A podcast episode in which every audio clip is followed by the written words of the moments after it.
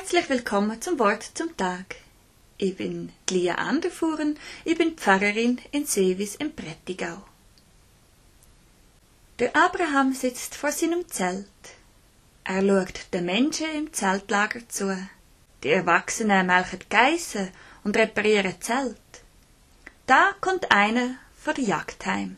Er hat zwei Hasen erlegt. Und dort kommt eine Frau mit einem Korb aus dem Wald. Sie hat Wurzeln und Beeren gesucht. Vor einem Zelt hängt ein Kochtopf über dem Feuer. Und über einem anderen Feuer werden Brotfladen gebacken. Nebendran wird das Korn auf einem Stein gemahlen. Ein paar Kinder spielen mit jungen Geissen. Was han ich doch für ein Glück, denkt der Abraham. Gott meint's wirklich gut mit mir. Meiner ganzen Sippe geht's gut. Wir haben genug zu essen und es gibt genug Gras in der Umgebung für die Tiere. Heute Abend möchte ich Gott für das alles danken. Also macht der Abraham alles bereit für einen Dankgottesdienst, so wie es zu seiner Zeit ist üblich gewesen. Sie haben tanzt und gelacht und gesungen und natürlich Gott gelobt. Sie haben zusammen gegessen und Gott danket für alles, was er ihnen geschenkt hat. In dieser Nacht hat der Abraham einen Traum. Es ist ihm, als wäre er auf Wanderschaft. Quer durch die Wüste, vorbei an Oasen, durch Städte und Dörfer. Am Schluss sieht er ein weites Land, grün und fruchtbar. Und da, da ist ein Baum. Groß und majestätisch steht er da. Und der Abraham weiß, das ist ganz ein besonderer Ort. Dann hört der Abraham eine Stimme. Die Stimme sagt: Abraham, gang weg aus deiner Heimat. Verlass die Familie von deinem Vater.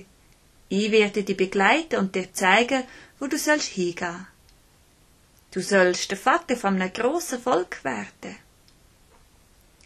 Ich segne dich, Abraham, und überall, wo du hingehst, wirst du meine Segen weitergeben. Wo der Abraham an dem Morgen verwacht, ist ihm ganz seltsam zumut. Er weiß, Gott hat mit ihm gesprochen, aber die Botschaft, so klar sie auch ist, verwirrt ihn. Niemand verlässt einfach so seine Sippe und geht allein fort. Und wie soll er der Vater von einem grossen Volk werden?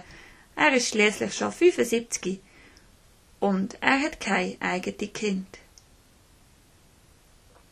Er erzählt seinen Traum seiner Frau, der Sarah. Auch sie versteht's nicht, aber sie sieht's wie der Abraham. Es gibt keinen anderen Weg, als Gottes Auftrag zu folgen. So packen sie alles zusammen. Sie verabschieden sich und wandern los, weg aus ihrer Heimat.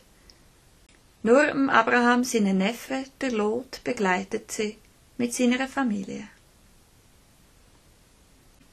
Lang sind sie unterwegs, und obwohl sie ihr Ziel nicht kennen, wissen sie den Weg.